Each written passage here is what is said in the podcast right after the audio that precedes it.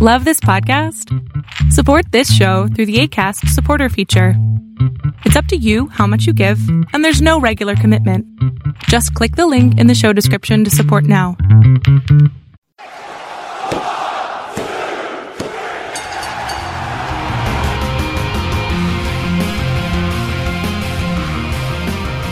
Hey, everybody out there, welcome back to Positively Wrestling. I am Tim Kennard, and with me, as always, is the heel to my baby face, the brain to my gorilla, the Molly to my Holly. Uh, as we were just We're not gonna explain Molly. that. Yeah, no, that's inside joke. Way inside. Um, but Steven Davidson, welcome to the show. What's going on, buddy? All right, so lightsaber duels. Okay. Th- th- There's lots of swinging and blocking and swinging and blocking, and lots of kicking. Lots of kicking in lightsaber duels, right? Yeah. The kicks always land. The kicks land easily, but the lightsabers don't. If it's so easy to land a kick, why is it not so easy to land a lightsaber? Um, the movies would be very, very short. And I guess also very Tarantino. Yes, yes. Uh, now, if Tarantino Severed limbs. Gets a hold of the next Star Wars, hey, who knows? You know, he'll have the bride show Yeah. up, shove a yellow lightsaber. Oh, um, I hope uh I hope Gogo comes back from the dead. oh, that would be an interesting. Uh, go go with some weird kind of shock lightsaber ball and chain thing, and then then uh, I'm in. I'm in. I'm in. I, I, I it's crossover. I'd watch. Um, Absolutely. I mean, I'm good. yeah, yeah. well, uh, All welcome right. to the show, everybody. Um, uh, this Yeah. week, and, and let me say up front, we are uh, not recording in our normal situation as far as where we're at. So there could be some technical hiccups here and there. So just bear with us. We apologize if the quality is not quite up there um, in the sound I'm at, quality my, this week. I'm at my parents for Christmas and their internet's crappy. That that's basically what we're talking about. okay, well, he just throws it out there. Yeah, there it is. There it is. So apologies for Steve's family and their crappy internet. Uh, I love your mom and dad. I mean, come on. Um, but anyway, getting into the show, we're of course going to start with our three count as always. And uh, well, actually, no, we're not because once again, we couldn't even get one week out of it. I know we didn't have it on the show notes, but we lost another person in the world of professional wrestling. Uh, news actually just broke today, I believe. Um, and he was a crossover star. Uh, he was an NFL star. Kevin Greene played for the Carolina Panthers, Hall of Fame football Mhm. player, and he passed away unfortunately earlier today, I believe, or late last night. Uh, he was in WCW as a whi- for a while, um, involved in some of the NWO angle, teaming up with both Goldberg and Mongo McMichael, who was also a crossover star. Um, but I didn't want to overlook that since we had call called to attention the other ones we've lost in the past couple weeks. Uh, again, th- you know, thoughts and prayers go out to the families. And uh, again, losing somebody every week, it's just uh 2020 just won't stop, Yeah. man. no, no, it won't. It won't. Yeah, he didn't have a, a huge presence in wrestling, but enough to be remembered for sure. I Yeah. I remember him alongside Steve McMichael. But yeah, I mean, mostly it's just kind of cool because he was one of those guys that successfully crossed over um, from a different professional sport who didn't start out as a wrestler, um, was just a, a big guy and an athlete and liked wrestling and got in there and did pretty well for himself for the short time that he was in WCW. But Mhm. uh, yeah, just wanted to say that again. Another sad day. Um, rest in peace, man and uh, thanks for all the memories. Um, especially for if, you, if you're a big WCW fan, you probably remember Kevin Greene pretty fondly in those NWO angles. Um, Yeah. But uh, we'll jump into the three count, which uh, was my challenge this week, which was your favorite three performances from a wrestler in film, I guess TV as well. Just their your favorite three performances uh, that wrestlers have done. Okay, I, I did. I did film. and that's fine. And mine were mine are all film Okay. too. I didn't. I didn't consider TV. I wasn't. Okay. I, I didn't even consider if we. I couldn't remember if we said we were or not. So, in case you had, I was just saying it could be either one, but we both went with film, so that's fine. Um, Gotcha. but yeah, our favorite uh, three roles that uh, a wrestler has done, and um, I'll let you kick off with your number three for this week's three count. All right. So, uh, my number three might be a little unexpected. I think a lot of people skipped over this movie entirely. Um, I don't think the marketing did it justice and did not present it as the movie that it actually was. Uh, I'm going with John Cena as Mitchell, one of the fathers in Blockers. Such a great choice. What a fantastic movie. If you haven't seen Blockers and you're thinking you know what Blockers is, you're wrong. You don't know what Blockers is. It is not what you think. It is not how, like I just said, it's not how it was presented in the marketing.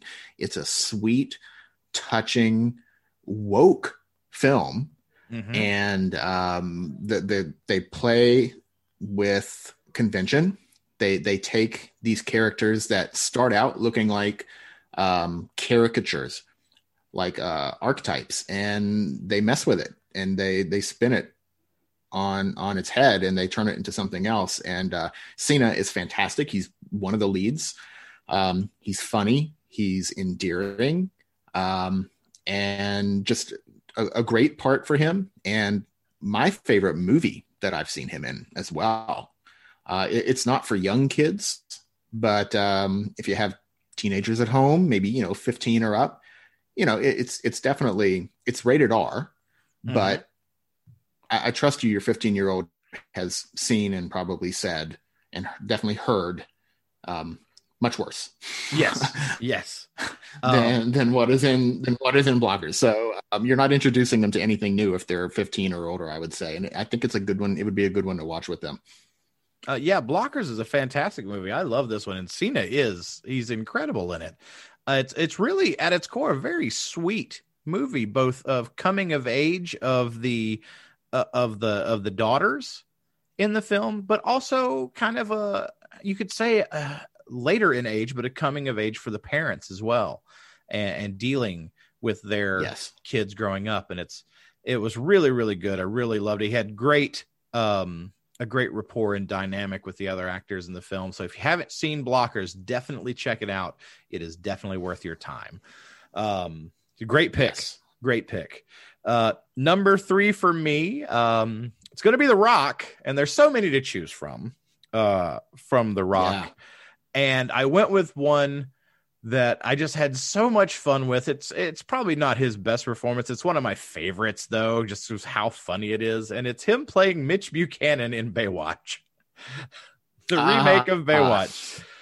he has some just some great one-liners and quips, and it's just the movie itself is just unabashed fan service, really. Um, and uh, The Rock is just great. Uh, It's it's just The Rock getting to be The Rock and and make funny comments and snide comebacks and quips, but then also you know be a big muscled up badass. Um, Mhm. But I really I I liked the Baywatch remake. I, I have to say. Um, but I uh, saw it and it didn't leave much of an impression on me because I don't remember it very well. So I, I didn't love it, but I also don't remember walking out thinking it was a total waste of time either. Um, yeah, for me, Yeah. it's what I consider one of those just a really good popcorn flick. yeah. you don't have to think real hard about it. You just watch it. You see the great set pieces, laugh at some of the jokes, and at the end, you're like, "Hey, I enjoyed that. Great, let's move on." kind of thing. Yeah. But that's my number three. Okay. All right. So my number two. Now we're we're going back a ways. Okay. We're going back a ways. We're going to the one that started it all. Ooh. The one that without this, maybe we don't have wrestling in its current incarnation. Maybe we don't have wrestling at all without Hulk Hogan as Thunderlips in Rocky 3. Ooh. Okay. Yeah. That now- is the role that got Vince McMahon's attention. That is the role that got him into the WWF. That's the role that that convinced Vince that this is the guy. And um, without it, who knows? Who knows where wrestling would be without Hulk Hogan being in Rocky Three? And I saw that movie as a kid. I, first of all, Rocky, the original, is my favorite sports movie. Freaking Okay. love Rocky. Um, I saw Rocky three as a kid, and man, he just he he was bigger than life, and um, he, he beat the crap out of Rocky. So, Yeah. you know that, that that's not a bad uh, that's not a bad spot to have if you're in a Rocky movie, beating the crap out of Rocky without Rocky getting a receipt, so to speak. Right, a receipt on everybody else. He didn't get a receipt on. Th- it was technically a draw, but Mhm. uh, yeah, if, if it was a fight, Thunderlips won that thing, man. Yeah, and it's uh it's interesting because there was a lot of controversy at the time, at least and it, maybe not the as an audience member or somebody watching the movie, you may had no clue about it, but in interviews that have surfaced since uh, in the past couple years, they talk about some of that stuff, and they didn't want Hogan to do that part. They uh, were afraid that it would uh, peel the curtain back on the business a little too much. Uh, yeah, so you're talking about promoters. They yeah, they promoters. The promoters Yes. did not want him to do it. Yes. Uh, yes, but yeah, so very, very interesting. But yeah, no, love that. Now, one thing I do know is in today's landscape, I don't think the name Thunderlips would uh, be a moniker anyone would want to be settled with. it may not carry the same meaning. yeah, I don't know if it would carry the same weight. I think, Yeah. like Thunderlips. Oh man, what is this? Maybe Good. more of a Val Venis part. Well, okay, okay, that's taking in a direction I didn't think we were going to take it, but okay. I- I- I live- I live to surprise you. Thunderlips. I like it. Um, but hey, great choice. Obviously, I mean, again, one of the ones that started it all. Um, Yep. and uh, ones that didn't make my list, but are kind of you know older as well. I, I I toyed with putting Terry Funk from Roadhouse in there. Mhm. Uh, another one of the earlier films um, where a wrestler got a a decent little role in. But uh, my number 2 uh, Mhm. is John Cena, but a different movie. ah, For me, Okay. it was Trainwreck, and this was oh, I actually didn't see Trainwreck. Ooh. Now he doesn't have a huge part. Obviously, he's not one of the main characters because this follows um Amy Schumer and I'm blanking on the other guy's name right now. But um but this movie it's it's definitely a if you like stuff like uh, knocked up um Yeah. from the same director and uh and writing team I believe. So it's Actually, got I did see Trainwreck. okay. Yeah, it's coming back to me. I did see Trainwreck. Yeah, he pl- he for a while there, I was seeing Was seeing a hundred movies a year in the theaters, and they started to blur together. Yeah, I can I can see that with your movie I remember seeing. But Yeah. um but yeah, I loved him in this role. He was uh, a boyfriend of Amy Schumer's in the movie and he was Mhm. like the the jacked up always working out guy.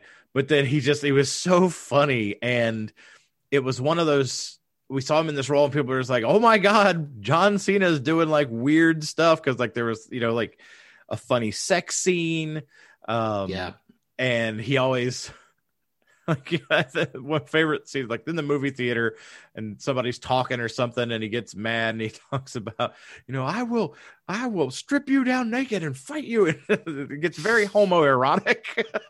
Yeah, it's it's very very funny and i just love this and i kind of this kind of goes in tandem also because he has a, a character it's not really the same but a, a smaller role in the movie sisters with Mhm. amy poehler and tina fey Mhm. where he's like this drug dealer guy. Uh, Yeah. But yeah, those were kind of the roles that really started to break him out and make him a start to get those big starring roles in Hollywood. yeah, And now Yeah. it's going to be in the next Fast movie, Fast Eight. yeah, Um. yeah. So Maybe- or Fast maybe Nine, renew- whichever one they're up to. Renew that, renew that rivalry with The Rock. yeah. So it could be very, very cool. Thrice that- in a lifetime. Thrice, thrice in a lifetime. Yeah. All right. So yeah, Cena Trainwreck, my number two, your number one, sir. All right, my number one. You know, I'm honestly not going to be surprised if my number one is also your, your number one. Um, and it was also the one that I, I heard the most when I put the question out there on social media. Yep. Um, I th- we're probably both thinking Dave Batista as Drax in Guardian of the Galaxy. At least I am. No, not my number one. Oh, okay. Well, good. Okay. Well, I mean, not good, I guess, but yay, we have different choices. A great No, choice, though. for- A fantastic yeah, for me, choice. absolutely.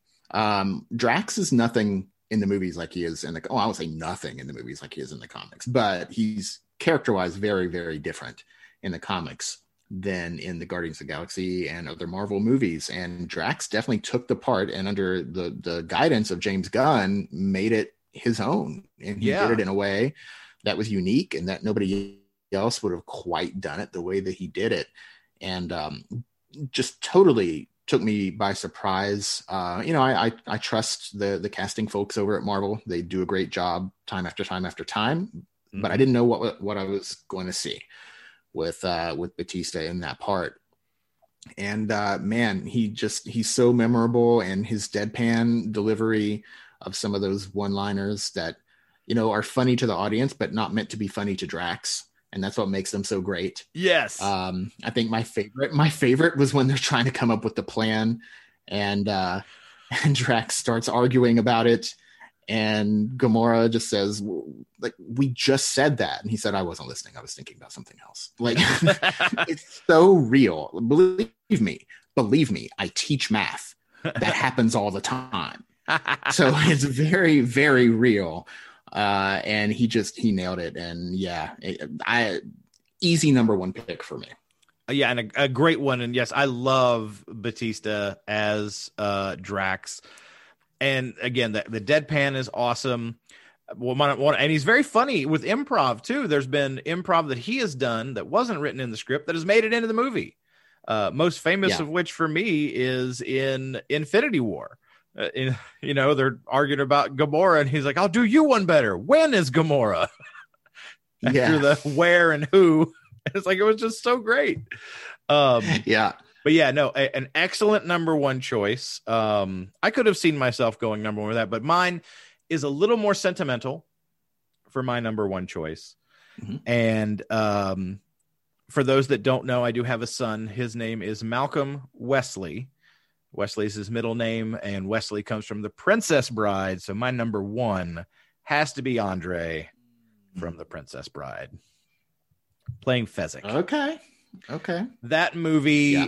Is um top three favorite all time for me um and will never Okay. change uh and andre was so funny he was such a funny guy and you hear a lot of stories you know about him outside of the ring how down to earth and just kind of funny he was and he liked to crack people up you know there's this Mhm. giant guy who drinks Mhm. wine by the bottle like you would drink a can of beer and Mhm. man just a gentle giant but you know in the ring he was scary as all get out because he was huge Yeah. Yeah. And and and only gentle if he liked you. yes yes but uh so funny in the princess bride Yeah. um yeah anybody want a peanut always rhyming stuff uh, yeah. I, I, yeah. I was I was gonna say it. You beat me to it. but Yeah. yeah. so andre number Good one choice. for me Good choice. But yeah that was a fun three count i All liked right. that one what's your challenge my Yeah. friend Yeah. Okay. Yeah, I've got several. I've come up with like four over the last couple of days. Um, one of them I'm going to wait. It'll be a little more timely if I wait on one of these. okay I think for next week, it sounds so simple, but it is not going to be easy. And you can define this however you want. okay But I want to know who you think are are the top three baby faces of all time. okay top three Now, what makes someone a good baby face? That's up to you. Okay. Top three baby right. faces of all time. I like it. Everybody's talking about heels. Everybody talks about heels. Such a great heel. Such a great heel. But you know what? You can't be a great heel without, a great baby face. So That's right. What's a great heel if you uh, don't have yeah, a baby face to work with? direction. Okay. hmm So I don't want to do the the obvious. Everybody wants to know heels. Let's talk baby faces. All right. I like it. I like it. And we'll be back next week with that for our three count. Um, let's jump into the show proper. Got lots to talk about here. Um, we'll start right at the top of our list uh, with some NXT.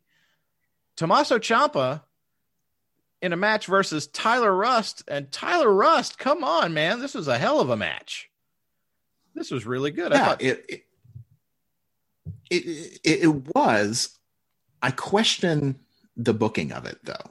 okay. I understand they wanted Tyler Rust to look strong, but when you consider how Ciampa has been booked for so long, I wonder if he was the guy to do it against. Because I, for me, I think it almost made him look weak more than it made Tyler Rust look strong. Um, Okay. it- it's very, it's very tricky to do something like you've got to do it with the right people. And you know, when you think of the history of Tommaso Ciampa and the matches he's had and the things that he's that he's kicked out of and the the and and to have some of the things that Tyler Rust was doing putting him on the ropes didn't feel very logical to me if Mm. that makes sense. No, I get where you're coming from with that. Um, I didn't think of that angle myself, as far as it making look Ciampa making Ciampa look weak. Yeah, because Um, because I was thinking, you know, like uh, the stuff with Gargano, all those matches he had with Gargano, and like the last man standing matches, and uh, I was thinking, you know, when he uh, Tyler Rust had him in a submission, and he was like screaming in pain, and I was thinking, old Tommaso Ciampa wouldn't even be bothered by this. So why is this such a big deal to him now? So I just wonder if maybe it, more important than having a great match would have been having it with the right person. And I wonder if maybe they should have chosen someone else who wasn't previously booked as such a badass okay. uh, to to do it against. It, I'm not questioning the match itself. It was it was a great match. There's no doubt about that. I just wonder if they used the right person for it. Okay. Yeah, no, I can see that. Um now because I was just thinking, you know, with what we've talked about in past weeks, uh, this is a way that you can have someone lose and look really good in Tyler Rust. Yes, agreed. Um, because I that loss doesn't hurt him one bit. That match made And we'll talk like a about- million bucks.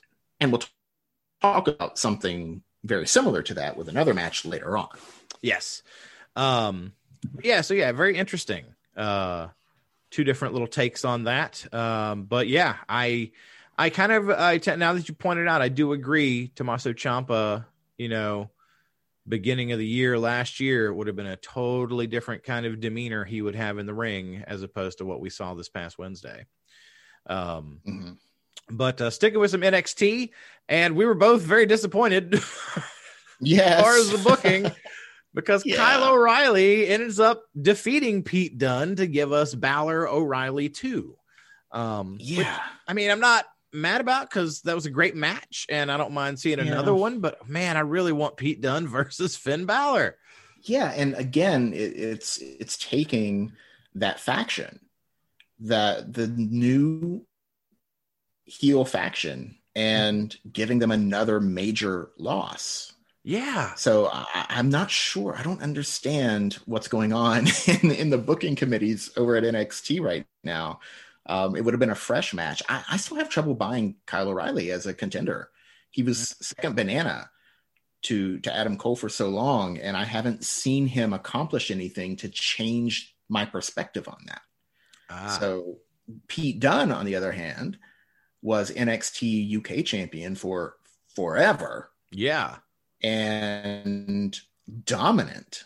Yeah. And much like much like Tommaso Ciampa seemed to be able to get up and and out outlast anyone, get up after anything, and he was virtually unbeatable. Uh, and so to have him come in and already lose a match to a second banana, I don't know. I didn't like it.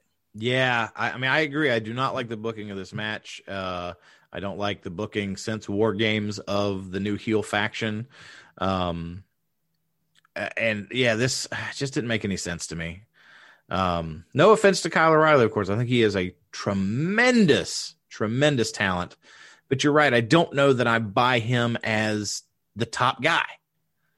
Like you know that. Yeah. top- So what's going to happen now? Like he he he either has to win the title now or Mhm. lose again, and so we're either going to have a champion that I'm not going to really buy, right. or he's going to to lose a second attempt and it's only going to hurt his credibility more instead of building him by having him beat some other singles competitors that aren't at the same level as far as, as far as credibility Mm-hmm. as Finn Balor, and that that's how you build a challenger. You, you can't just well, you can, but it, I think it's foolish to just take someone who hasn't been a singles main eventer and say, "Oh, now we're wrestling a main eventer, and that makes them a main eventer." That's not how it works. We we need to see them beat people and see that they're they're credible and see that they've earned this title shot. Now, okay, yeah, well, we just saw him beat Pete Dunne. Yeah, we did,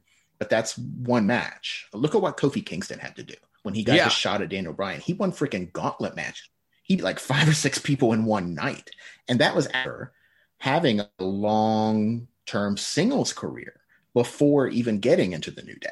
Yeah. He was former Intercontinental Champion, so he had that history, and he still had to earn it, and it worked. It made him look credible. One victory, which uh, maybe it was a fluke, we don't know, because there's been no consistency in this booking here, and I don't know, it's just not working for me. Yeah, I I agree. I'm again not a fan of of what they're setting up there. I mean, we'll wait and see, but yeah, I just don't see how this turns out to any way that I can be super super positive about. Um and, and happy with. So we'll have to wait and see because I believe that match is going to be New Year's Evil, if I'm not mistaken. Yeah, which Okay. which is a week after New Year's Eve. Why not? Why they've got a Wednesday show like the day before New Year's Eve? Why not? Why is New Year's evil? I know, right? On a week after New Year's. Oh, What's happening in NXT? I don't understand anything, Tim. they don't own clocks or calendars, apparently. Yeah, so Ah, have to wait and see. But hey, it is the holiday season, and people get reunited with loved ones. Uh, maybe not so much now in 2020 with the global pandemic, but we did get a reunion last week. Uh, a little bit of a Bullet Club reunion. Um, mhm. Of course, we have this ongoing uh, storyline right now with AEW and Impact Wrestling, and Kenny Omega hooking up with the Good Brothers. And they have a match. Yes, they do. They do have a match uh, coming up. Uh, have a match. I can't remember uh, which Final Destination. I think is maybe what it is. Um, the name of the Impact uh, show coming up. I but if I got that wrong, I do apologize. Um, Is it hard to kill? Hard to kill? or maybe it's hard to kill. I can't keep Yeah. up with all the names of all the I, I think, yeah, I, th- I think it's hard to kill. Okay. But yeah, and it's it's Omega and the Good Brothers versus uh I don't know if you have it written down. I don't have it off the top of my head. Um I think it's Rich Swann Yeah, it is Rich Swann. and the Motor City um, Machine Guns, maybe, Yes. Okay. That sounds correct to me. which should be a hell of a match, honestly. Uh, it'll it'll definitely be uh it'll be physical. yeah, I like the Motor City Machine Guns. Um, the Good Brothers are awesome. I think Omega's awesome, and Rich Swann has really come into his own s- since leaving WWE. Well, or being fired, depending. I can't remember how that Yeah. situation played out, but I know it wasn't very good. Um, Yeah. but yeah, so interesting to see that we're we're finally getting some physicality and actual, not just promos. It's going to lead to something tangible, um, and see where they go from there. Um, Yep. But yeah, so very interesting. Uh, I like seeing the Bullet Club uh, reunited. Um, as we're sticking with AEW and Impact, I guess side side piece there. Uh, AEW talent a little butthurt over good old JR this past week, making some Yeah. pretty uh, pretty scathing comments. Actually, Yeah, and uh, as as this was on Jr's podcast, um, and as uh, as Conrad likes to refer to him, he was in a red ass Jr mode, and um, he, he was specifically talking about um, in these large tag team matches, you know, eight man, ten man tag team matches where everybody clusters up outside the ring, um, friends and foes standing side by side, waiting to catch someone who's jumping off the top to the outside. And it, it just totally exposes how it totally exposes that it's it's a work. And it's not that the audience doesn't know it's a work. It's that you're you're not supposed to present it in a way that makes it obvious it's a work. Just as you know david Duchovny never stopped in the middle of an Files episode and said Psst, hey my name's not actually Fox Mulder right? Yeah. so and and Jr. has talked about this over and over, and he was talking about specifically how he had mentioned it to someone, one of the wrestlers backstage, about how you know it's it's not a good idea to to do stuff like that, and you've got to try to figure out how to make it more believable and more more realistic. And um, they just don't listen. And i think that's where the anger was coming from that he's got this knowledge and he's got all this experience um, and you know he's talking about there a lot of the stuff i talk about on here it's the same stuff that that i talk about when i talk about sasha being realistic and daniel bryan being realistic and bret hart and so on and how they don't do stuff like that um, it's the same thing and uh, i understand his frustration now he he worded it uh, he he said some idiot coming off the top turnbuckle. Maybe that was a little harsh. Yeah, but he, he was getting worked up. Um, so maybe he could have worded that a little differently. But then you've got Brandon, who who is nine in in the Dark Order in EW, um, mocking on Twitter these comments from from Jim Ross, and then you've got um, one of FTR. I don't remember which one it was who then came to JR's defense on Twitter. Uh, mm-hmm. and yeah, it, it, you've the younger talent needs to listen to the older talent. It's and yeah, JR is not a wrestler, but it doesn't uh, it doesn't mean that he doesn't know what he's talking about, and it doesn't mean that he's he doesn't have credibility. He's out there to tell your story, and if you make it a story that is hard to justify, how is he supposed to tell it? Yeah, I mean, some people maybe not don't realize this. JR was the gatekeeper of getting into the WWE at one point. He was head of hmm. talent relations. You didn't make it to the WWE without JR. Yeah. Um and d- during a time when, you know, the company was red hot. So, you know, we're talking right after a part of the Monday Night Wars and shortly after that. Um Yeah. So the man knows what he's talking about. He's been around forever and he he knows the biz and yeah so yeah he could have worded it maybe a little bit better. Um yeah maybe yeah. but yeah uh very interesting to see some of the younger talent who are committing what he considers these atrocities trying to snap back at him. And yeah they really need you need to listen. I mean yeah. it's like yeah it, it, it, it i noticed by the way when uh, Io Shirai did her Oscar the Grouch spot, mm-hmm. um, that um, uh, the camera did not catch the the wrestlers in the ring. It focused on her so that we mm-hmm. would not see them doing that. And I thought that was now the replays caught them a little bit, so yeah. kind of undid the good that was done there. But the live shot did not catch them, and I, I noticed that in the moment and thought that was that was very well done. Um, but I mean, it also doesn't make sense if you think about the fact that, you know, sometimes you'll have a one on one match and someone will dive from the outside and their opponent will catch them.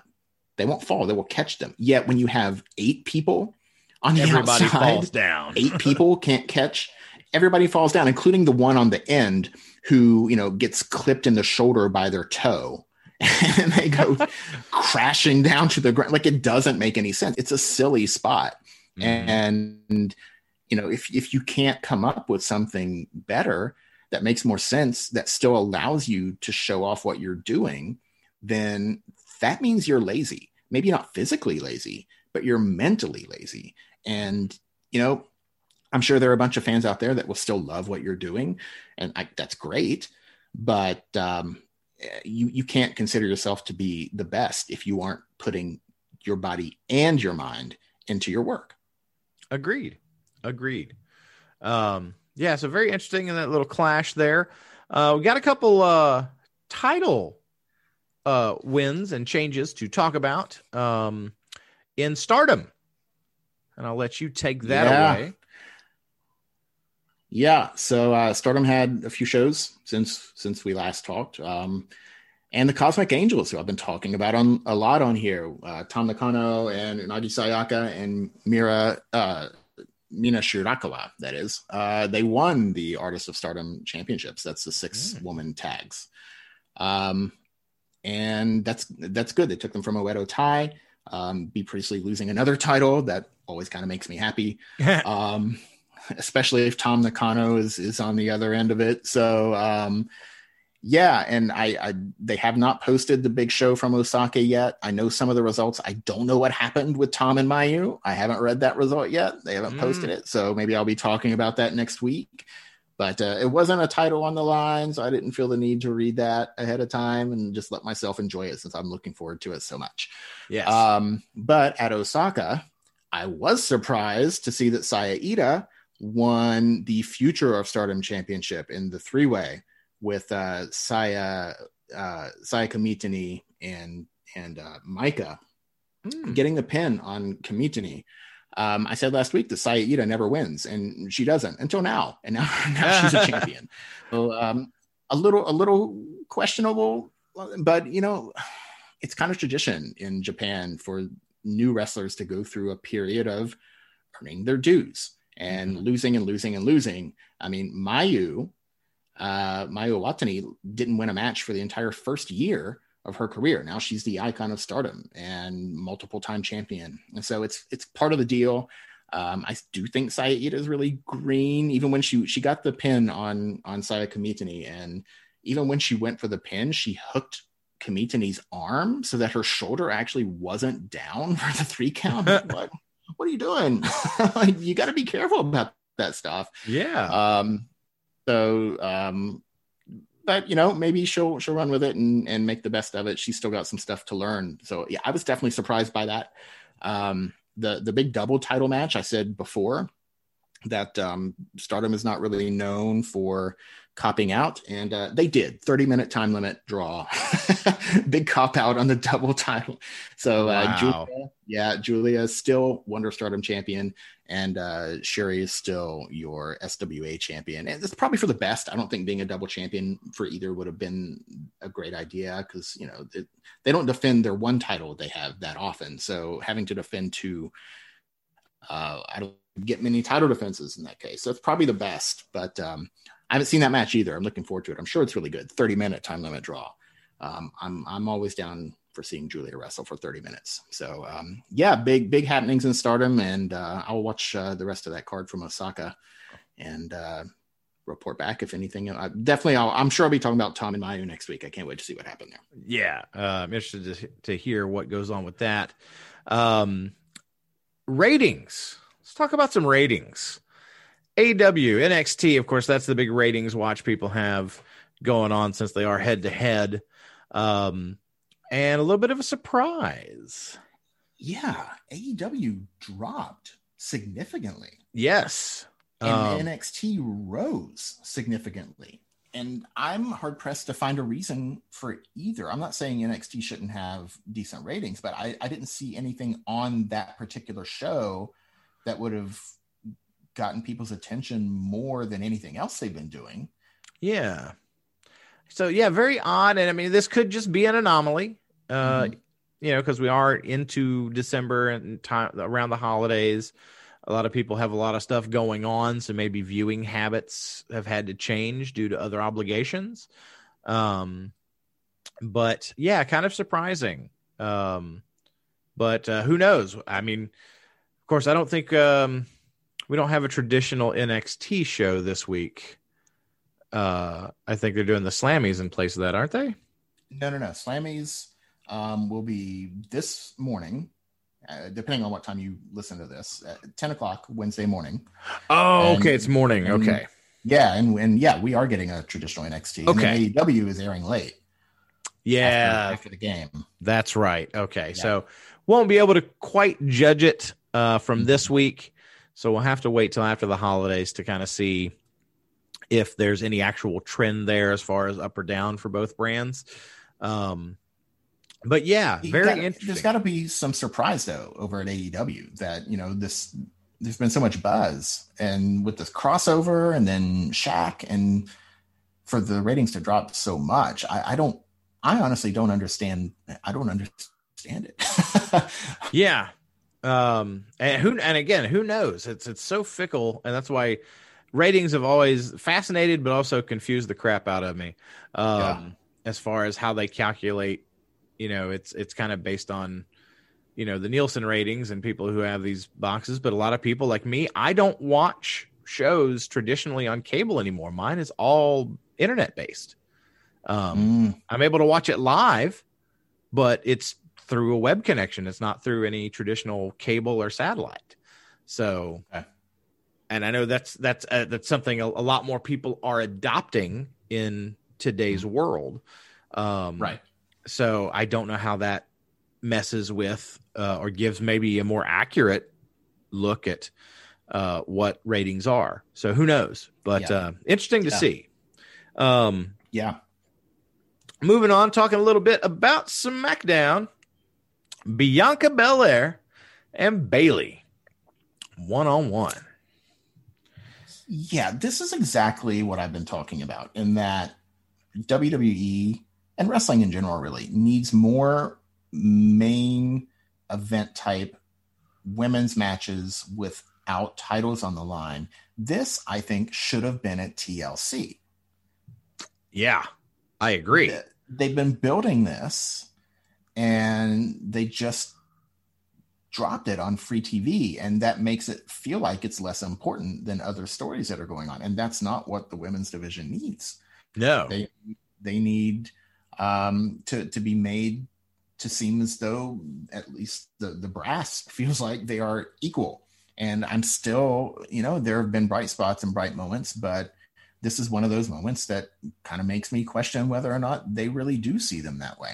I, I, don't understand. You could have still had a match, just not with those two. Maybe, maybe Bayley wrestles, you know, somebody else, uh, Billie Kay.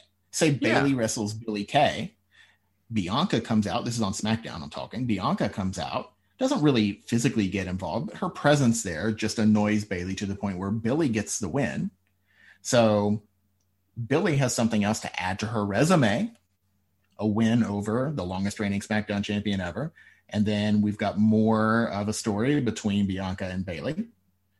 And you've you've allowed two storylines to progress without giving away the main match in the angle on free TV. Yeah. Ugh. Yeah, I I like this feud. I will I say too. that. I love this I love feud it. with Bianca and ba- Bayley. But yeah, I agree. This should have been something that got a little bit more pomp and circumstance and a spot on the pay per view. Mm-hmm. Um, and and I, am assuming this may continue, and maybe we'll get a pay per view match out of this down the line. But I think it was a wasted opportunity so far. Um, yeah. Now, but now, yeah. people are crying. People are crying that that Bianca lost to Bayley. Folks, don't don't sweat that. It's Bayley and she cheated to do it. And Bianca doesn't have to go undefeated for six months for her to be credible, especially right. when she loses to, like I just said, the longest reigning SmackDown champion ever, and and you just one of the one of the current greats. So Bianca's fine, um, but I definitely think it should have it, it should have been on TLC. I don't understand what's so hard about about taking the matches you've been building and putting them on a pay-per-view, especially with women when they aren't for titles. Yep. Agreed. Um speaking of titles, moving into TLC, um, of course, we had AJ Styles going up against Drew McIntyre in a TLC match, and we kind of danced around that this might be a possibility of, and that's Miz cashing in, and he did it in the kind of unexpected way, inserting himself and making it a triple threat, um, much like Rollins did at WrestleMania when he won the title when uh, it was Lesnar versus Reigns. Mm-hmm. But of course, uh, he kind of failed. he kind of failed. Well, and actually, we can caveat this since you know we did see Raw last night. It looks like this is building into something else. So it looks like they they're going to play a little bit of a bait and switch on us. Um, for those that, two nights two nights ago Tim. or two nights ago. yeah it's sorry. Wednesday. i've got jet lag. Uh, i just flew into albuquerque and boy are my arms tired. Um but yeah oh. so two nights ago. Really? Jeez. Oh my god. I love bugs bunny. Anyway uh okay okay. The, uh, this cash in didn't make sense to me tim. Okay. What he, he has control over how he cashes in. Why didn't he cash it in as a regular match and just freaking pin Drew McIntyre after he knocked him off the ladder. Ooh, that's a good point. That's what I thought he was going to do. And then he, they announced he was entering himself into the, the ladder match. What? That makes no sense. Now he's got to climb the ladder. Mm-hmm. What? Why? That made no sense to me at all. Yeah, um, and of course, eh, what I'm referring to as the the kind of red herring here is, of course, on Raw two nights ago, they he gets the revelation that hey, I actually wasn't the one that cashed it in, but it was Morrison that cashed it in technically. so it looks like they're going to play some shenanigans. He's probably going to get it back, um, but who knows if that means they're going to put the belt on him but he may get another crack at a cash in. It looks like. Um, I would like to see him as champion. Honestly, I, uh, the way I would take, based on how they're starting this with him wanting to get it back, I would go in an unexpected direction. I would, I, I would write it so that he doesn't get it back, and he gets mad about it, and then he starts to realize, oh, I've got to earn this for myself. I'd have him win the freaking rumble. Ooh. That and I that's what I would do. I wouldn't be upset with that. I like it because I, I, mean he cut a really good promo Monday night, talking about being mm-hmm. you know, disappointed and you know I, he he let it go and messed it up and like okay, and Miz cuts a great promo. He's such a great character. He really he doesn't get enough appreciation. I don't believe. I think he is uh, a very underappreciated for what he does for the business currently.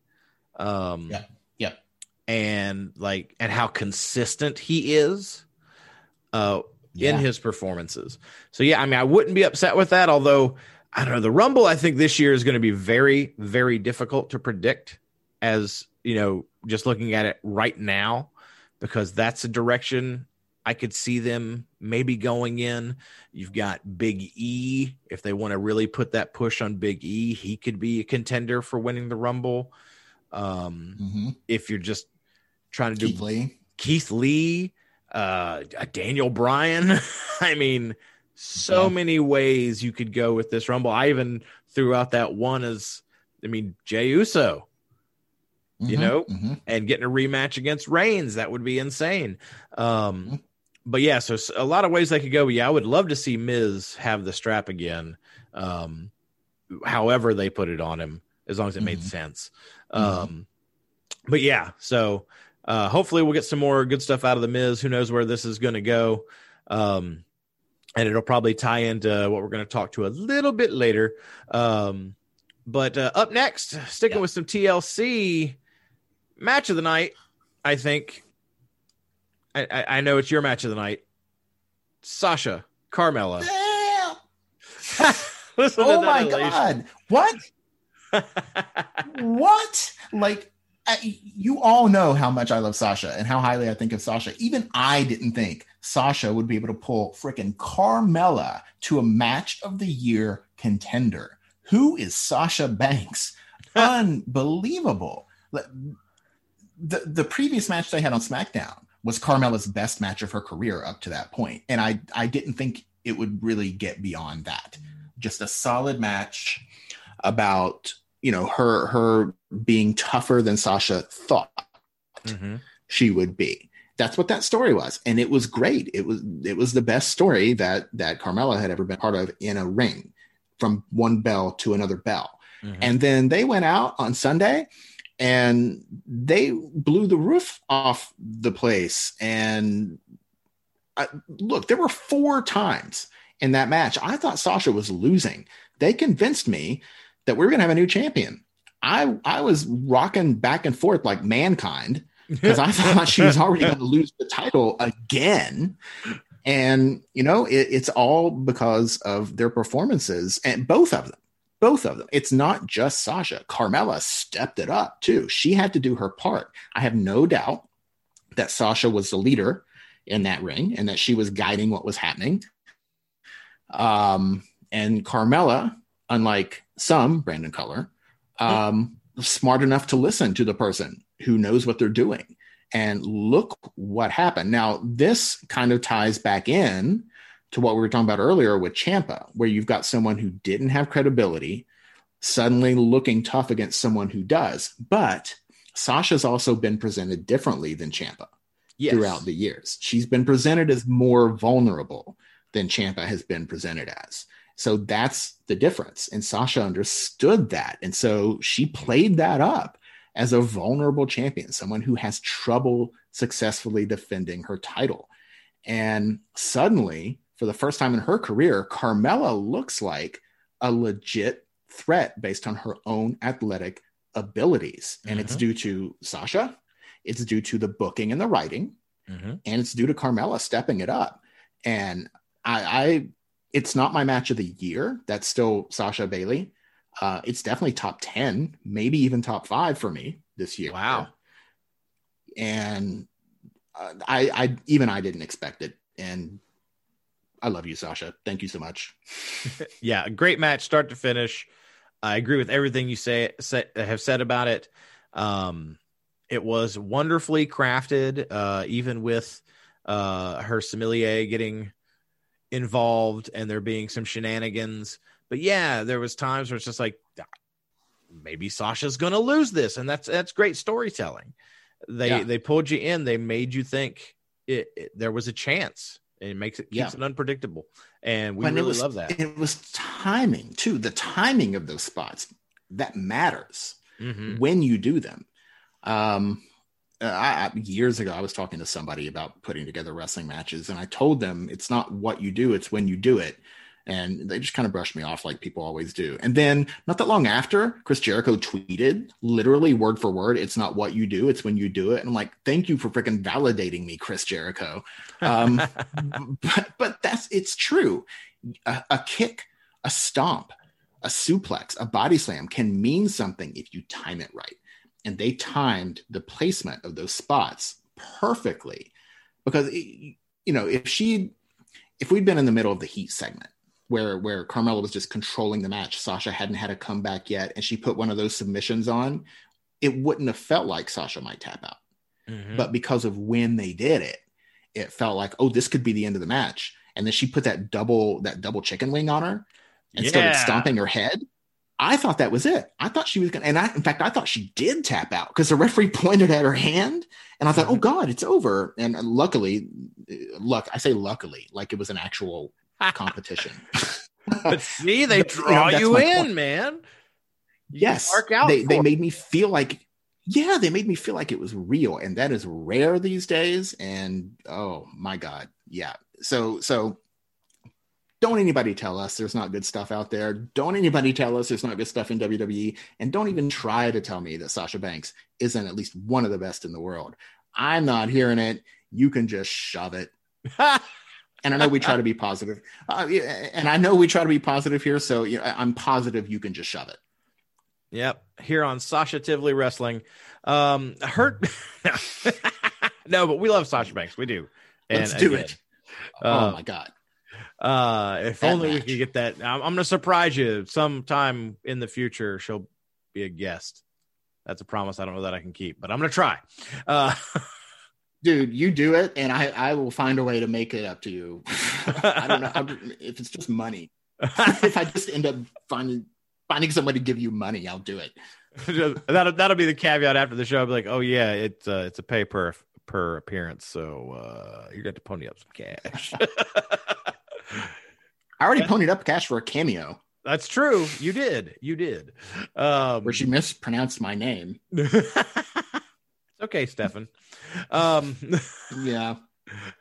But hey, from now on, you are Stefan because Sasha says so. if that's how she says it, yep. If that's how she says it, that's my name.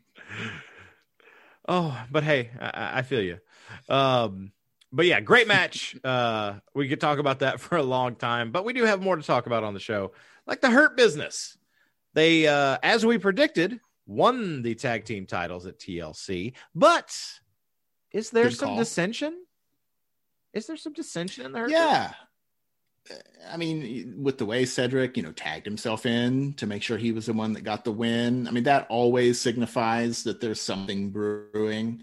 So I, I don't know. I, I, feel like it's too soon for this. They're kind of they've got a good thing going right now, and I think it was a good thing that they won the tag titles. I like Cedric much better as a heel, by the way. Yes. Um, I, I, I didn't I didn't enjoy him as a face mostly because his his wrestling style was just too kind of over the top and nonsensical. But he he can't do that flashy stuff as a heel because it would make him too popular. So he he's a little more grounded in his wrestling style, and I prefer him much. I, I not only do I prefer him, much, I actually like him as a heel. I didn't like him as a face. I, I like what he's doing right now. So I like this. I like them as tag champions, and I there's something going on, and he seems destined for some sort of singles push or something. I don't know what what's brewing, but I don't know. Don't give up on it too soon. Come on, they they do.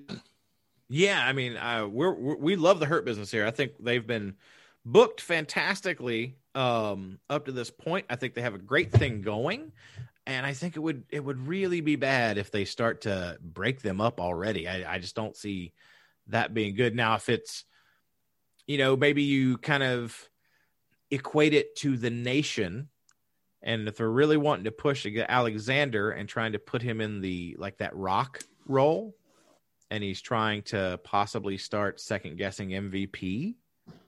Um, but I just I don't know that that's what they're doing. But that's the only thing I could plausibly say could be good in a dissension angle right now if they're mm-hmm. going to do it. Um, but MVP's doing such good work on the mic, and I just don't see why you would do that. Yeah. Just wouldn't make sense. Um, so yeah, very happy that they won the titles. I think they needed to. I think they needed to do it probably a couple weeks earlier, but um, yeah. But putting the straps on them, I like that a lot. Um, and we'll see where it goes from there because now they have three titles in their stable. So mm. now MVP mm. just has to beat Drew McIntyre. Actually, they should have MVP beat um, yeah. R-Truth just so they can all have gold. yes. Put the 24 yes. for a few yeah. minutes. Yeah, R-Truth just kind of rolls up on them doing one of their backstage segments. They beat the crap out of him. MVP takes the title, and they can all wear gold.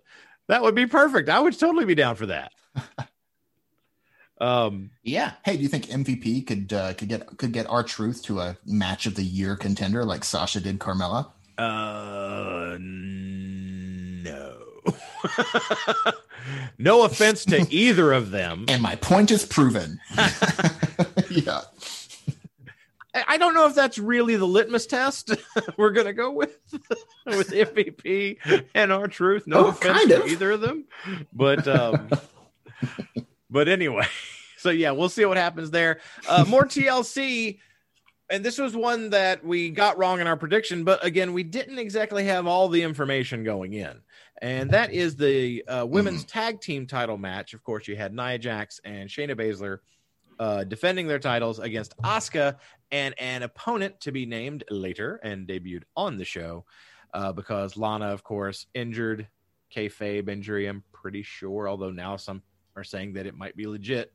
Um, but either way, we got a returning Charlotte Flair, and um, no no turning on Asuka during the match. Stayed pretty much face the whole time, and we have new tag team women's champions.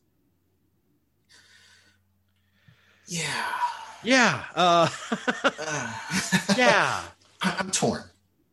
Um, I'm, I'm, torn on this. I, I, look, I'm glad to have Charlotte back as a talent. Yes. Um, but I, I haven't missed her booking just like i haven't i haven't really missed her and i haven't missed becky because they both were just booked as the only two stars yeah. of the division. And they they were being booked to get over at the expense of everyone else.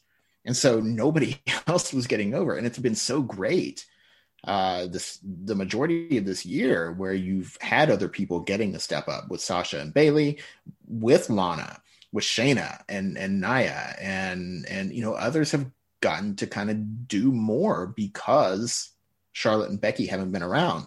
Mm-hmm. Of course they're going to come back and Charlotte's welcome back. I just to come back and just immediately win a title and become a Grand Slam champion I I haven't heard anything about Lana's injury being legit. I mean, if it is legit, then okay. But if it's not, already she's being booked at somebody else's expense mm-hmm. because it, it should have been Lana's spot. That could have been something great for her. And Charlotte would not have been hurt to debut, or not debut, but return against someone that wasn't a champion and to not win a title on Sunday night. It wouldn't have hurt her at all. She's still Charlotte freaking Flair. So yeah. I, welcome yeah. back. Yeah, I mean, welcome back to Charlotte. Like I say, uh, glad to have her back from a talent standpoint and just, you know, great ring work and can give us some great matchups. But again, do you have to throw in a title picture? Plus, if and I'm I would never say I hope someone is actually legitimately injured, but in this case, if there's a legitimate injury, at least it doesn't make me think, okay, what was the point of the 10 weeks leading up to this? Mm-hmm. You know, why did we go through Lana being put through a table for nine weeks in a row? And then all this build up for this tag match and her getting, you know, stealing victories over the champions, only to be out in Charlotte to take the Thunder and get the belt. Mm-hmm. Um, so in that respect, I, I hope this decision and the trigger was pulled on this because of an injury rather than them just be like, oh, we can get Charlotte back. Let's let's throw the title on her, throw in that tag match, big return, ratings, ratings, ratings. Um, so I, I hope well again, I don't want to hope someone's injured, but uh, I hope this decision was made due to an injury rather than just Charlotte again kind of bumping someone out of a spot. Yeah, because so, so many have suffered at the hands of her booking from from Sasha to Asuka, yeah, to Rhea Ripley. Mm-hmm. Um and and you know back in January word was that she she pushed for herself to win the Royal Rumble. And she didn't need to win the Royal Rumble. Shayna Baszler could have won the Royal Rumble, and that would have done so much for Shayna Baszler. Mm-hmm. So I, I, look, I love Charlotte, and I, got to meet Charlotte, and she was so nice and so kind and easy to talk to and down to earth. It's not anti Charlotte, but we just we need these other people to to continue to elevate so that it's not just the Charlotte show and it's not just the Becky show um, we don't need them to come back and win all the titles back again because it's yeah. it's been it's been good having other champions. Yeah, and I mean, and it goes to that you know keeping it unpredictable. If you're always going to book two or three people to always be your dominant top of the card, where's the mystery? Where's the ooh? I wonder if someone's going to win uh you know where's the mystique in that so i think that gets hurt as well so yeah i think we share a lot of the same feelings on that return although i will say i'm very very happy that we got Asuka two belts because again yeah, it double champion in in the year of the pandemic i've said it before i think Asuka has been i mean and even charlotte said it on raw the heartbeat of the women's division at least on raw and i think mm-hmm you know, with her promo work and everything else, along with you know what Sasha and Bayley were doing on SmackDown, they were keeping the shows going. No yeah. offense to the men, but they were what were the most entertaining parts of the shows, well, especially in Sasha the. And, Sasha and Bayley, their their rematch pulled two and a half million viewers. Yeah, on SmackDown, they were the most watched match of the Thunderdome era of any promotion. And that was against election coverage three days after the election when we didn't know who won the thing.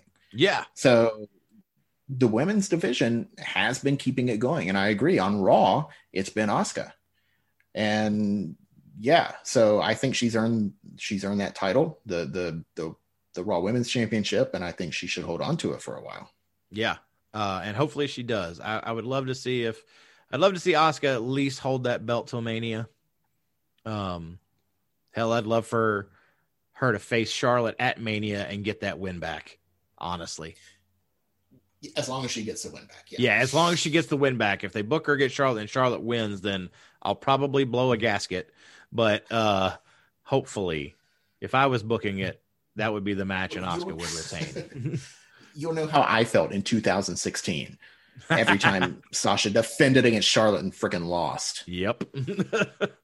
Oi. But I mean, you can have main eventers like Charlotte not being like, for for a year. Diesel was champion and Bret Hart was not in the title picture. Yeah. and he was still going out there. He he had the match of the night at a pay per view with freaking Jean Pierre Lafitte. Like he was still going out there and showing. Yeah, he was still going out there and showing that he's the best. Much like Sasha had the match of the night against Carmella. So I mean, they're they're very similar in that way. They can go out there and have the best matches with whoever. And if you're a true main eventer and truly the best, you do that. You don't have to be the champion all the time. yeah, it doesn't So matter if you let's- have a title. that she doesn't just storm back in. Yeah, Yeah. yeah. So we'll see what happens. Yeah. Um, and again, again, and just to throw it in there, and somebody said this, uh, and it may have been Heyman or Vince. I can't remember. Um, but somebody was you use the talent to elevate the title, not the other way around. Don't use the title to elevate the talent. Or maybe I'm backwards. I don't know. It used it used to be the other way around, and I kind of miss when it was the other way around. But I, I do agree that I, I think when Vince Russo came along, it kind of switched, and it's hard Mhm. to go back now. Yeah. Um, but it used to be like, you know, the the title, and I was actually thinking that earlier today. I've been watching some old stuff today. I watched some old Macho Man stuff today, and I was thinking about how, you know, Macho Man was a main eventer going into WrestleMania 4 when he won the WWF championship, even though he'd never been WWF champion. He was he was ready to be accepted at that level and then getting the title at WrestleMania 4 firmly entrenched him as a main eventer. So the title made him solidified him as that main eventer. And nowadays, I don't know. I think sometimes they put titles on people who aren't ready for it. And to me, it devalues the title a little bit. I'm talking like Jinder Mahal um, and people people like that because it doesn't always work. Yeah. right? It doesn't always elevate them. And, when it doesn't work, I think it hurts the title. So I, I would much rather get the titles back to where they are bigger than any one talent.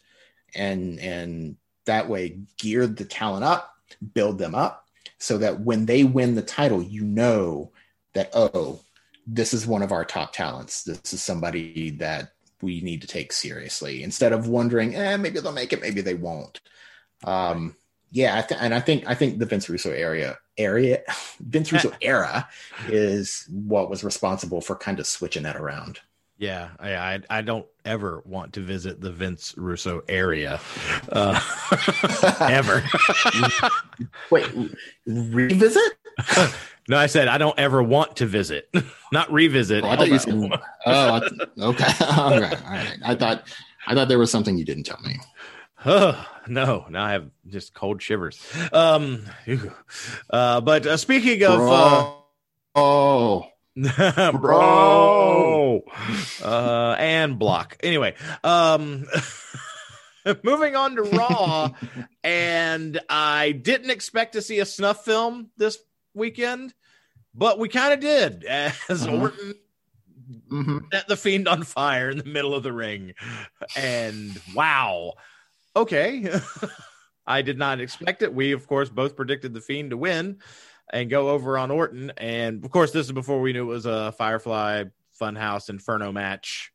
Um, so Yeah. wow, that's all I can we say. were at the first Inferno match, you and I, yes, we were. in, in Greensboro. The Undertaker and Kane. Yeah, that one wasn't any better than this one. um, These matches don't really work.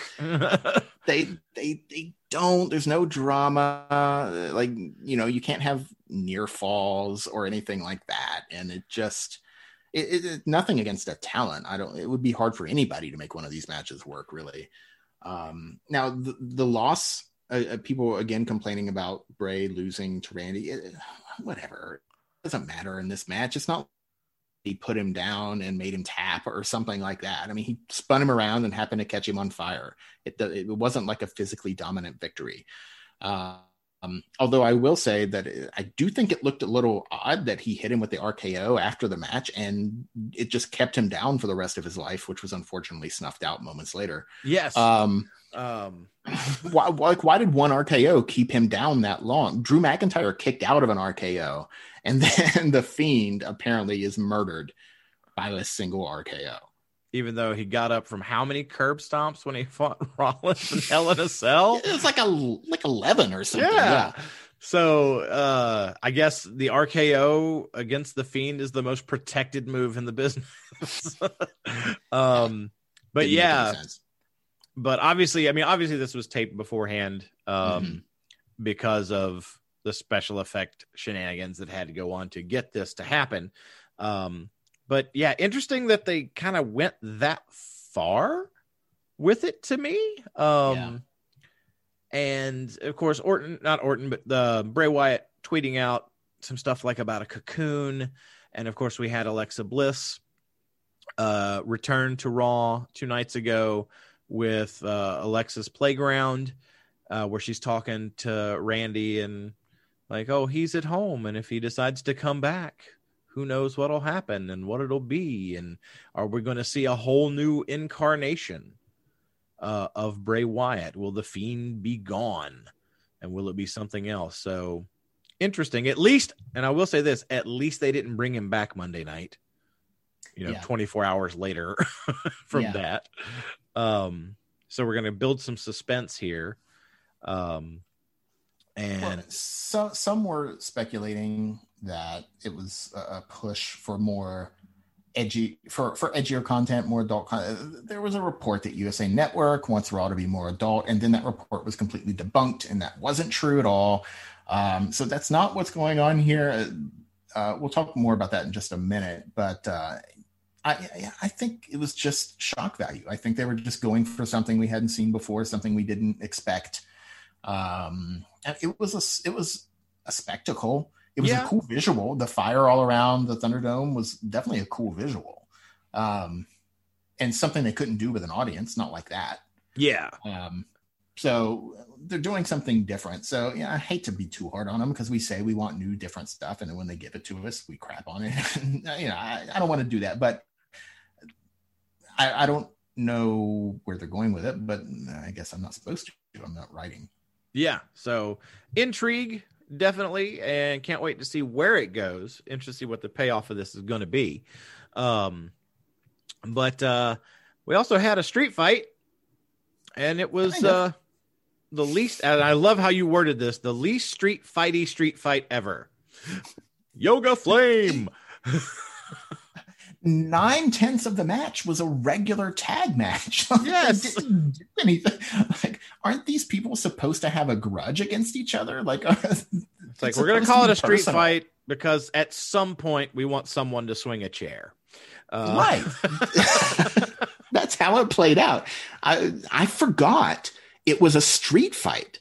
Like in the middle of the match, I forgot that it was uh, that I was currently watching a street fight.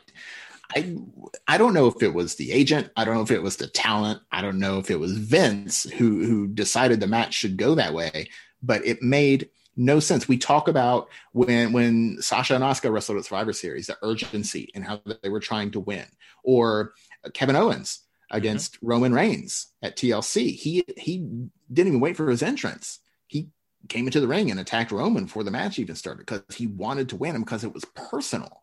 And then you've got this six man tag. It's supposed to be personal.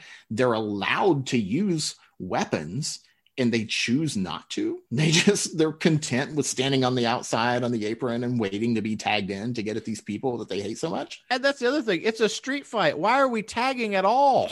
Right. right. They should just be going at each other 100 miles an hour from the get. I just don't. Yeah, just confusing. Very confusing. It made no sense to me at all. Um, yeah, I was very confused by a lot of things that happened this week. Yeah, swing and a miss. I think overall for Raw this week. Yeah, it Um, wasn't. It wasn't the best. But something else on Raw, and uh, this is taking an interesting turn. Um, is of course we had Ricochet taking on another member of Retribution, um, T Bar, I think Yep. this week. Um, and uh, getting beat. And, uh, you know, of course, they've been talking about wanting to get Ricochet into Retribution. And then later in the night on Raw Talk, which I did not actually get to see, uh, but Ricochet was on Raw Talk and had some stuff to say. And and it was it was good. Again, you know, he he got the promo I don't know, a week or two ago, the backstage promo that was Yeah. really heartfelt and and really just felt real. And he did it again on Raw Talk. If you haven't seen it, check out Raw Talk for Ricochet, and it was believable. It was good. He was talking to uh, to Charlie about uh, how maybe Mustafa Ali is right because week after week he finds himself losing and things are not going the way that he wants them to go. And he said something's got to change.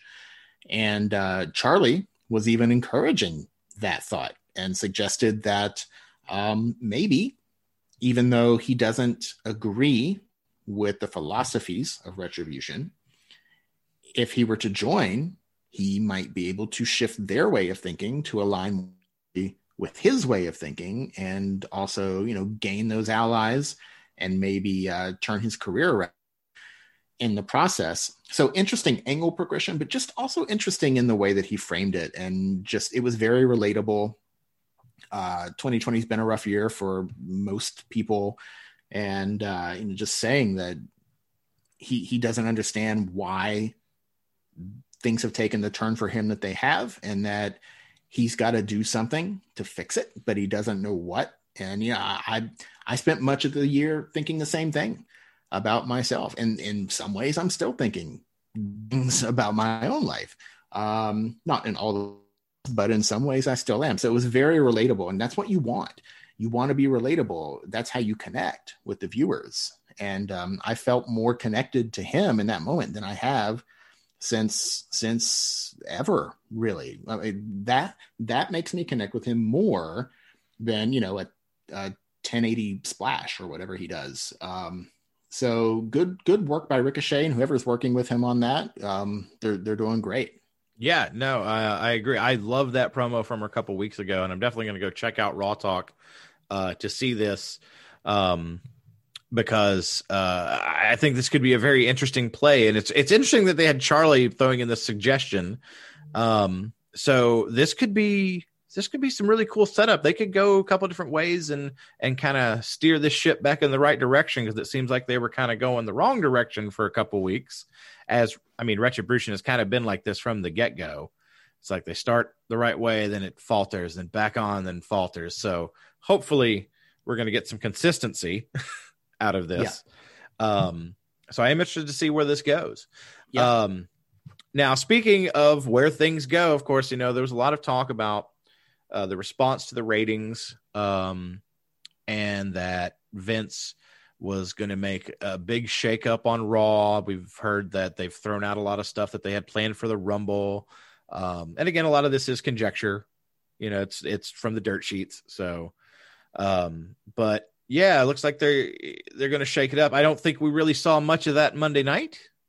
Um, no and I, i'm i'm hearing it's going to be after the rumble they're, they're or maybe starting with the rumble but around rumble time um and it is from the dirt sheets but I, i've got to think that even if they're just guessing it's probably a good guess because last week's raw got the lowest ratings in the history of the show. Yeah, that's Um, insane. yeah and i i mean we all know vince isn't like ah it's fine. Like that's gonna upset vince. So um i, I don't have any ideas um Yeah, I, i, don't uh, know what they can do Uh, i don't know yeah. So it's and I, I I think yeah. Once we get out of once we get past New Year's, I think, and we start to build for Rumble, I think is when we'll start to see uh the beginning seeds really start to get planted of this kind of shakeup. Um, Mhm. if it is uh, for real a thing, which I mean, again, knowing Vince, it probably is, and he probably will. Um, and I guess kind of with that is because I mean, we do, they did announce, of course, January 4th, um, the first Raw after New Year's uh, is going to be Legends Night.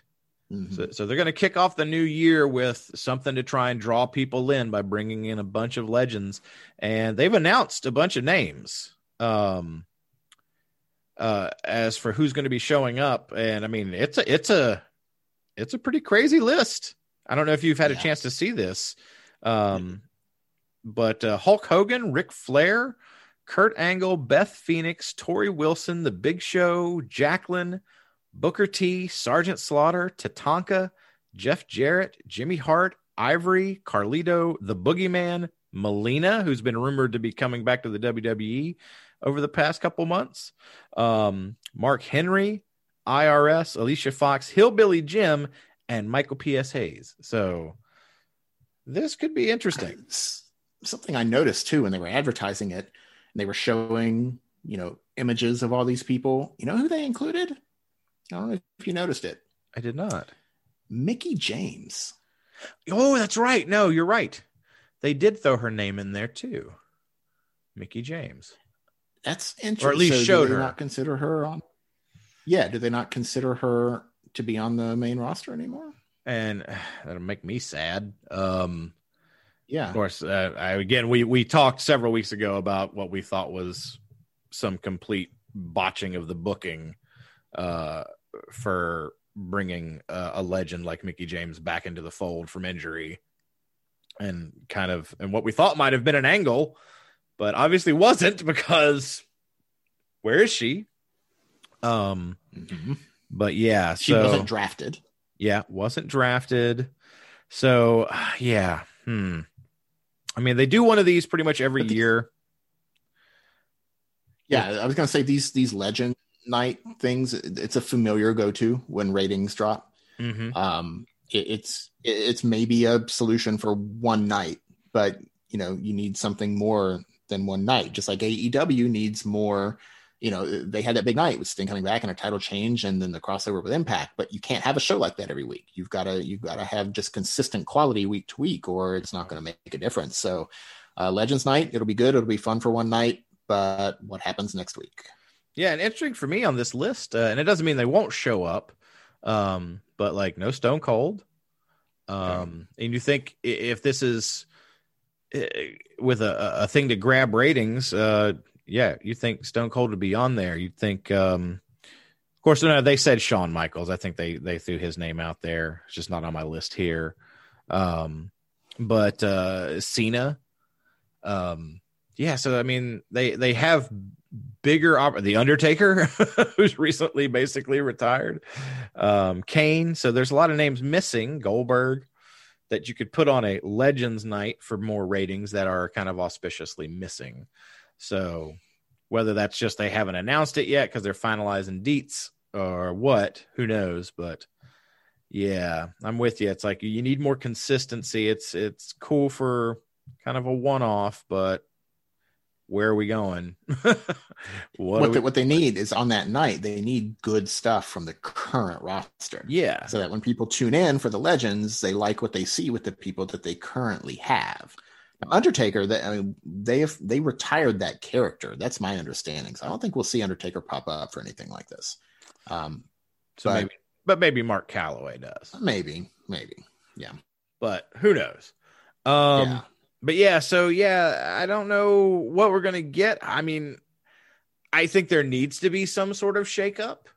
Um, but what that shakeup is, I don't know that I could tell you. I don't know what I would do uh, with what's going on currently to kind of take it in a new direction. Other than, as we said, you know, maybe the Miz getting a push into the spotlight, uh, maybe finally properly pushing Keith Lee. Um, the Mhm. way that he needs to be pushed. um, so yeah, I don't know. I don't know. Kind of crazy. But huh. All right. Uh anything else you have from this past week you wanna you wanna talk about? Uh, no, I don't think so. Okay. Well, I guess we will go into what we loved. What's that one thing that you want to throw out there and highlight? I'm pretty sure I know what you're going to say, but take it away, Steve. Dude, Sasha Banks hit Boba Fett with a tornado DDT. She put down the internet's favorite Star Wars badass like he was nothing. You forget the book of Boba Fett. I want the cabal of Costco Reeves, and I'm going to get it in my dreams tonight. And just like I had it in my dreams last night, man. it doesn't get any better than Sasha dropping Boba Fett. So like the little Boba Fett. I won't finish that.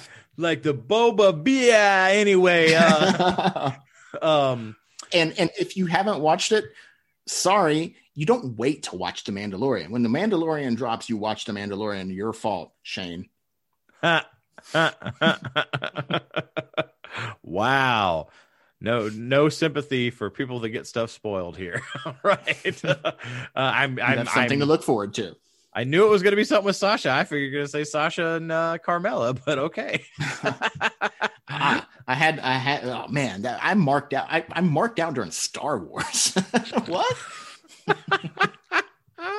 And I love it because I actually got to see the episode before you had a chance to see it. Yeah. No spoilers, but I was like, "You're gonna love it." yeah. I knew you would. Um, that was what a tremendous finale. Uh, I won't spoil anything yeah. else that happens in that episode, just in case people haven't had a chance to see it.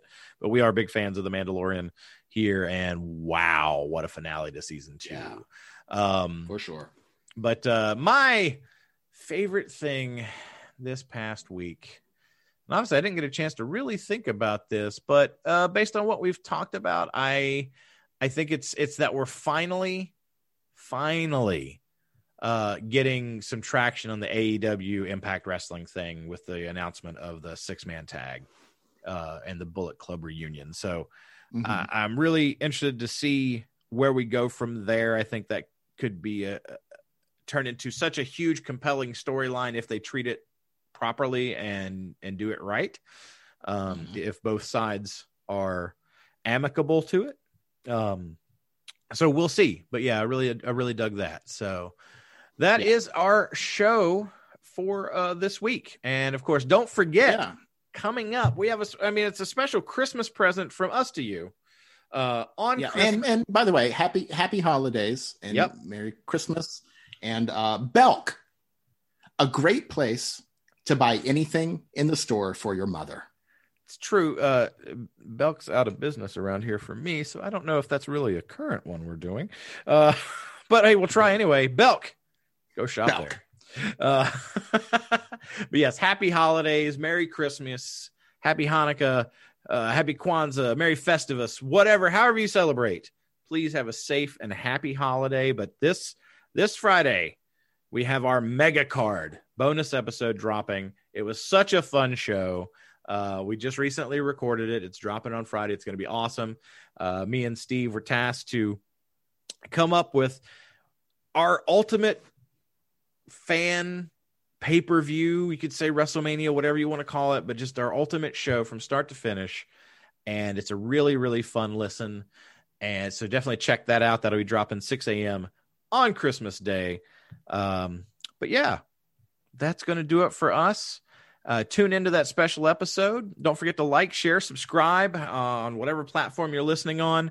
Uh, drop us a line on Twitter. You can find us at Plus WrestleCast. That's P L U S WrestleCast. Uh, you can also find me at Timothy K. You can find Steve at Bizarro Doom. You can also find us on Facebook at the Positively Wrestling Podcast webpage uh, and you just uh, search for positively wrestling. It'll get you right there. Come like and join us there. Um, but yeah have a great great holiday weekend and we will talk to you next week right here on positively wrestling